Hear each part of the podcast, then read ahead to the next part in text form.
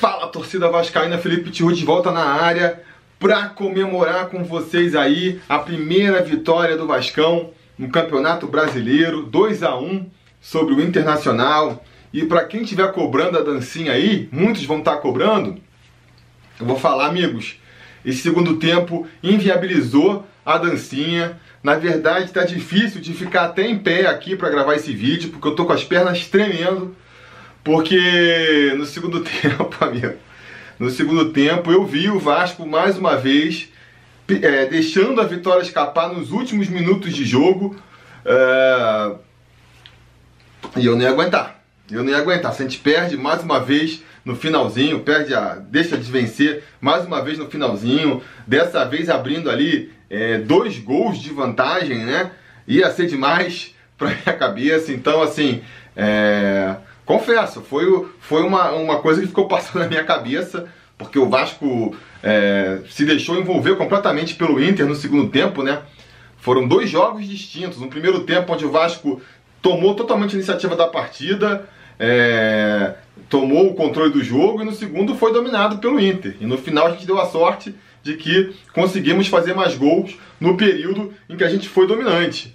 Mas eu fiquei preocupado, eu fiquei preocupado, tenso pra caramba.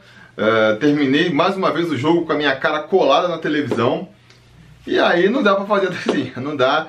Tô aqui realmente ainda me recuperando, me recuperando do susto. Mas vamos lá comentar essa partida então. Uma partida em que, que nem eu já comentei, né? O Vasco começou no primeiro tempo muito bom. Vi muita gente falando que foi o, o o melhor primeiro tempo do Vasco aí com, com o, Luxemburgo? Eu acho que não. Eu acho que na verdade é, foi um, um, um, primeiro tempo igual a gente já tinha visto contra o Botafogo, igual a gente já tinha visto contra é, o Fortaleza. A diferença foi que a gente teve um pouco mais de sorte dessa vez, porque as qualidades que eu vi no time hoje são as mesmas que eu já tinha visto contra o Botafogo e contra o Fortaleza, e os defeitos também são os mesmos, né? As qualidades, é, com essa formação com três volantes no meio campo aí, e optando por jogadores mais fisicamente mais inteiro, o Vasco de um tempo para cá ficou um time mais combativo no meio campo, então consegue anular mais o adversário, criar mais dificuldade para o adversário chegar perto da nossa área, e isso é um ponto positivo. Mas, ofensivamente, o Vasco continua com muita falta de criatividade. Por mais que ele tome a iniciativa da partida e tente até ter o controle do jogo, que nem foi o caso do primeiro tempo hoje, não consegue criar chances por uma falta de qualidade mesmo, eu acho, assim, sabe? Eu tava pensando, pô, o Vasco não tem um jogador ali que, que, que, que seja driblador, né? Aquele jogador que você é, se, se, a defesa adversária estiver apostada, ele consegue pegar e, e, dar um drible e quebrar a defesa adversária. Não tem um jogador que tem um passe diferenciado ali, que consegue dar uma bola mais enfiada, achar um companheiro numa posição é, privilegiada, inverter um jogo. Então fica difícil. Se você pega o adversário mais é, fechado ali, chega naquele último terço do campo, o time do Vasco não consegue, fica tocando a bola, virando e não à toa acaba apelando para quê? Quais são as, as, as alternativas do Vasco? Tem que tentar sair com velocidade, pegar um contra-ataque ali para ver se pega a defesa desarrumada, ou então é um chute de fora da área, também não temos grandes chutadores de fora da área, é numa bola parada. Essas que são as, as, as opções do Vasco, porque criando, criando jogada mesmo, é, tá muito difícil, tá muito difícil. Eu vou soltar amanhã aí o, o, o vídeo com os melhores do mês, para vocês elegerem qual foi o melhor gol de maio. E vocês vão ver lá que a gente fez quatro gols em maio só. Foram dois gols de pênalti, é, que foram ser originados de jogadas em velocidade do Rossi. Um gol de chuveirinho na área lá, que foi o gol do Ricardo Graça. E aliás é um recurso que eu acho que o Vasco podia até explorar mais, né? Jogar mais a bola na área aí, já que a gente não consegue criar com a bola no chão. E o quarto gol foi um lance ali de uma, um, um, passe errado, que o zagueiro cortou errado, a bola sobrou para o Maxi Lopes empurrar para o gol. E hoje, novamente, a gente vai ver os gols saindo em, em situações parecidas, né?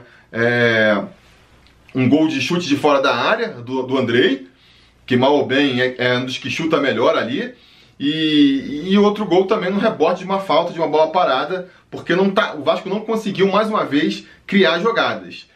Uh, acho que vai ter gente defendendo aí que o Vasco melhorou por causa das mudanças do Vanderlei Luxemburgo, né? A entrada do Andrei no lugar do Lucas, do Lucas Mineiro, por conta da, da suspensão do Lucas Mineiro, e a entrada do, do Hernandes lá, do Henrique, melhor dizendo, é, o Jordan Henrique, no lugar do Erley, teoricamente por contusão também. Acho que melhoraram o time sim. Acho que torço para que o Luxemburgo mantenha essas alterações. Uh, mas não acho que eles tenham jogado um futebol tão assim é, melhor do que os anteriores a ponto de atribuir a eles é, uma melhora no time. Acho que eu vinha defendendo isso no preleção, né? Diante do que vem jogando os outros volantes, tem que insistir com o Andrei mesmo ali no meio, porque é um jogador que tem mais potencial para se destacar. Nem que seja mostrou hoje aí, né? Acho que fez uma boa partida hoje o Andrei e, e, conseguiu fazer o primeiro gol ali num chute fora da área, que é uma das características dele. E o, o Oswaldo Henrique lá, também tenho uma, uma, uma implicância com ele, acho que é um jogador lento, né? Parece meio pesadão, mas hoje fez uma boa partida também, foi seguro, então eu manteria os dois no time. Mas repito, por mais que eu acho que os dois jogaram bem, não acho que eles tenham é, jogado assim, feita a diferença para o time. Eu acho que a diferença acabou sendo mais uh, a sorte mesmo, né? Porque o Internacional poderia ter aberto o placar no primeiro tempo, teve ali uma ou duas situações que exigiu ali, ou a bola foi para fora, né? Ou, é, ou exigiu uma defesa do, do do Fernando Miguel, ou então o Fernando Miguel também é uma coisa que melhora o time ali, né? É, é, dá mais segurança na defesa, dá mais segurança para a torcida. Ai, desculpa. Mas é, o Sidão também não foi, eu também comentei no preleção, o Sidão não foi culpado pelas últimas derrotas, então não dá dizer que o time melhorou porque é, o Fernando Miguel entrou no time. Eu acho que foi mais a sorte mesmo, os gols foram um tanto fortuitos ali, né? A bola sobrando pro. Uh, foram dois rebotes no final. A bola sobrou ali pro, pro Andrei na entrada da área. Teve o mérito do Andrei estar tá ali, né? Aquela coisa que a gente já vem comentando em outros. Analisando no, no quadro novo lá, analisando os melhores momentos. Como faz falta, né? É, o, o meio-campo chegar mais no ataque. E essa vez, mais uma vez, foi comprovado. Quando os volantes encostaram um pouco mais na área ali, a bola sobrou pro Andrei, pro Andrei fazer o primeiro gol. E depois, logo em seguida, o, o Marrone vai conseguir é, uma falta da entrada da área. Hum, foi inteligente também, gostei bastante da, da, da atuação do Marrone hoje, principalmente defensivamente ali, recompôs bastante. Depois que ele foi para a direita, para tentar é, fechar um pouco mais ali aquele buraco, o time melhorou e conseguiu essa cavar essa falta aí que o Barcelos bateu muito bem, cobrou muito bem, a bola ia lá no ângulo, mas caprichosamente bateu na trave e no rebote o Thiago Reis, que também é um jogador que eu comentei, né? No no pré-eleição, cara, se você der quatro chances para ele, quatro oportunidades, eu tenho certeza que ele vai fazer gol. Mas normalmente precisa só duas. Hoje, é, contra o, o Botafogo, ele teve duas, não aproveitou. Hoje ele teve novamente duas e não perdoou, né? Teve a primeira ali que pareceu até um pênalti, ah, é, ficou aquela dúvida, achei que não foi não mas uma bola cruzada ali que ele cabeceou mal. E na segunda, ele teve ali a inteligência de tirar a bola do, do goleiro e conseguiu fazer o segundo gol do Vasco, 2 a 0 né? Pô, parece que tá tranquilo, o Vascão vai tá passeando em campo. Que música que eu vou entrar? Mas não, não dá. Vasco nunca vai ser fácil assim. É... Segundo tempo voltou completamente diferente. O Internacional lá, o técnico dos caras, deve ter dado um esporro no time, eles voltaram bem mais acesos. Teve o Patrick que entrou ali também pela esquerda, é, mérito do, do treinador deles, né? Percebeu que o nosso setor é, direito ali já estava enfraquecido, Pikachu marcando, não chega a ser um grande marcador. O próprio Oswaldo é, é, é lento. O, o Marco Júnior, que cai por ali também, ele se destaca mais com a bola nos pés do que defendendo. Então ele falou, cara, vou explorar esse setor direito do Vasco aí que tá fraco. Botou um ponto ali que, pô, causou confusão no, no lado direito do Vasco e, e o Luxemburgo não conseguiu resolver.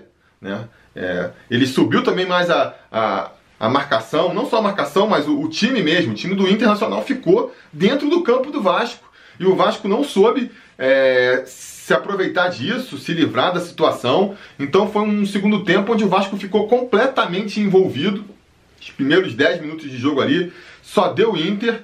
E quando saiu o gol do Inter, num lance que eu também vou querer analisar depois no, no analisando é, o, os melhores momentos, é, parecia que tinha um monte de colorado dentro da área do Vasco. Eu quero contar depois para ver quanto é que é, mas se bobear tinha mais é, colorado do que vascaíno na, na, área do Vasco, porque os caras vieram com tudo e aí num, numa bola jogada na área, no rebote acabou caindo no pé de um colorado que bateu ali com bastante felicidade, a bola foi entrar no cantinho, 2 a 1 um, e aí bateu o desespero, porque eu fiquei pensando, né? Tinha lá, sei lá, menos de 15 minutos do segundo tempo, é, se continuar desse jeito, a gente vai tomar um segundo gol aí. E foi realmente é, essa pressão até o final, né? Ah, não gostei das substituições do, do Luxemburgo. Primeiro entrou com o Jairinho no lugar ali do, do Thiago Reis, né? Cara, o Thiago Reis não consegue fazer 90 minutos nunca. Será que ele tá fora de forma? Mas beleza, entendi ali que ele, é, já que ele tá recuado, vai sair no contra-ataque, trocar um, o, o Thiago Reis, que é um homem mais de área, por alguém para puxar a velocidade ali. Só acho estranho porque que não botou o Thales Magno, né? Thales Magno jogou bem contra o Botafogo, pediram para ele se apresentar depois é, na, seleção na, na seleção brasileira, sub-17. Eu nem vi se ele estava no banco ou não. Será que não conseguiram a liberação? Porque se ele estava, fazia muito mais sentido entrar o Thales Magno ali. Enfim, entrou o Jairinho é um jogador que mantenho aí minha opinião sobre ele. Tem uma habilidade, é o peladeiro, assim, né? sem querer é, detrimento, com as, com as qualidades e as desvantagens de um peladeiro, né? Pega a bola, cisca muito, é, traz até esse ingrediente do drible que eu falei que falta no time do Vasco, mas parece que não tem muita objetividade também ali. Então isso meio, meio que atrapalha às vezes. É, mas beleza, essa substituição até vai. Mas depois, quando teve que tirar quando foi tirar o. Uh, quem que ele tirou mesmo pra botar? O, ele tirou primeiro. Não lembro agora quem ele tirou pra botar. Eu lembro quem que entrou. Quem entrou, lembro. Foi o Bruno César. Que, pô, cara, de novo, né? Bruno César, cara. Não dá, né? Não dá o Bruno César. Foi o Rossi, né? Foi o Rossi que saiu cansado, agora lembrei. É... Aí bota o Bruno César, que vai ficar insistindo, né? vai ser difícil, né? Vai ter que ficar insistindo com esse Bruno César até o final, porque custa caro, é um salário alto, então é, vai ficar. Vão ficar aí empurrando, tentando ver se dá força, se ele vai, se ele pega no tranco. Mas eu guardaria ele pelo menos, pelo menos para depois da parada, né? Ver se aí com esse, essa mini intertemporada que o Vasco vai fazer, se ele recupera a forma, se ele consegue é, descobrir seu futebol, se é que isso não é possível, porque ele entrou outra vez disperso pra caramba, é, sem. Não é nem velocidade, ele não tem explosão, assim, enfim. Não parece um, um que tem condições ainda, sabe? Muito difícil de, de, de se agarrar às esperanças de que o Bruno César vai voltar a jogar. E no final, quando ele parecia que ia acertar ali o, o, a, a lateral direita, botando o Cáceres, né? Acabou lá, parece que o Andrei sentiu também, sei lá, botou o Felipe Bastos ali no lugar. Tá, essa. Beleza, acho que foi até interessante que o Felipe Bastos ele tem mais a, a catimba ali, ficou valorizando umas faltas que ele sofreu. Acho que esse pode ser também um grande mérito, o um grande diferencial, né? Do, do Vasco, do, dos outros jogos para agora. Acho que teve o componente da sorte, a gente conseguiu, a gente deu muito azar nos últimos jogos, hoje a gente teve um pouco mais de sorte para conseguir essa vitória. E eu acho que no final também o Vasco teve um pouco mais de, de experiência para saber gastar o jogo, né? É, tanto que a gente viu que, que o Inter chegou pouco na área do Vasco nos últimos minutos. Aquela coisa de valorizar cada falta, tentar buscar. Por mais que tenha sentido falta do Vasco valorizando mais a posse de bola, né? Mas talvez isso seja uma questão até mesmo técnica, que eu falei. Falta, falta aquele jogador que que consiga prender a bola, que consiga é, rodar o jogo. O jogador, até por essas características, de não ter um bom passador, não ter um bom driblador no time do Vasco, o Vasco se acostumou a sair rápido, né? Tentar sair correndo, porque a velocidade acaba sendo o diferencial do time. Os nossos atacantes, o Rossi de um lado, o Marrone do outro, eles se caracterizam pela velocidade. Então, O Vasco tenta explorar isso o tempo inteiro e aí quando o jogo pede outro tipo de, de jogada, o Vasco acaba não tendo, né? Não sabendo fazer.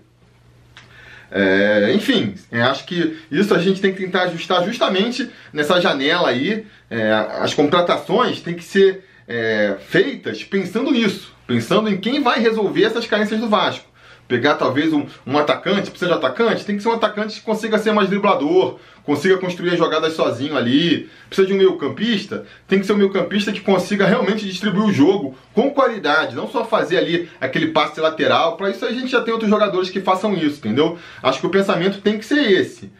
E para o jogo mais imediato agora contra o Ceará, que vai fechar essa primeiro, esse primeiro semestre do Vasco, jogar com a mesma intensidade, mesmo empenho de hoje. Vamos também ter que ressaltar aqui a bater palmas para a torcida do Vasco, que eu acho que entendeu a sua missão é, a rede de empurrar esse time para frente. Então, por mais que, que em alguns momentos possa ter dado aquela vontade de vaiar o time, principalmente no segundo tempo, né? Se controlaram e o tempo inteiro empurraram o time. É, foi com certeza o 12 jogador aí. Vai ser muito importante também contra, contra o Ceará. Vamos aí na garra, na coragem.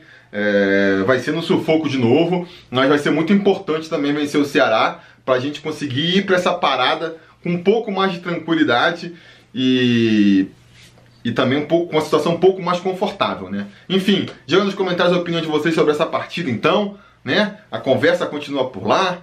Vamos terminando esse pós-jogo num clima um pouco mais ameno, um pouco mais tranquilo. Vamos torcer para que seja assim daqui para frente. Beleza? Diga aí nos comentários, não se esqueçam de curtir o vídeo assinar o canal e a gente vai se falando.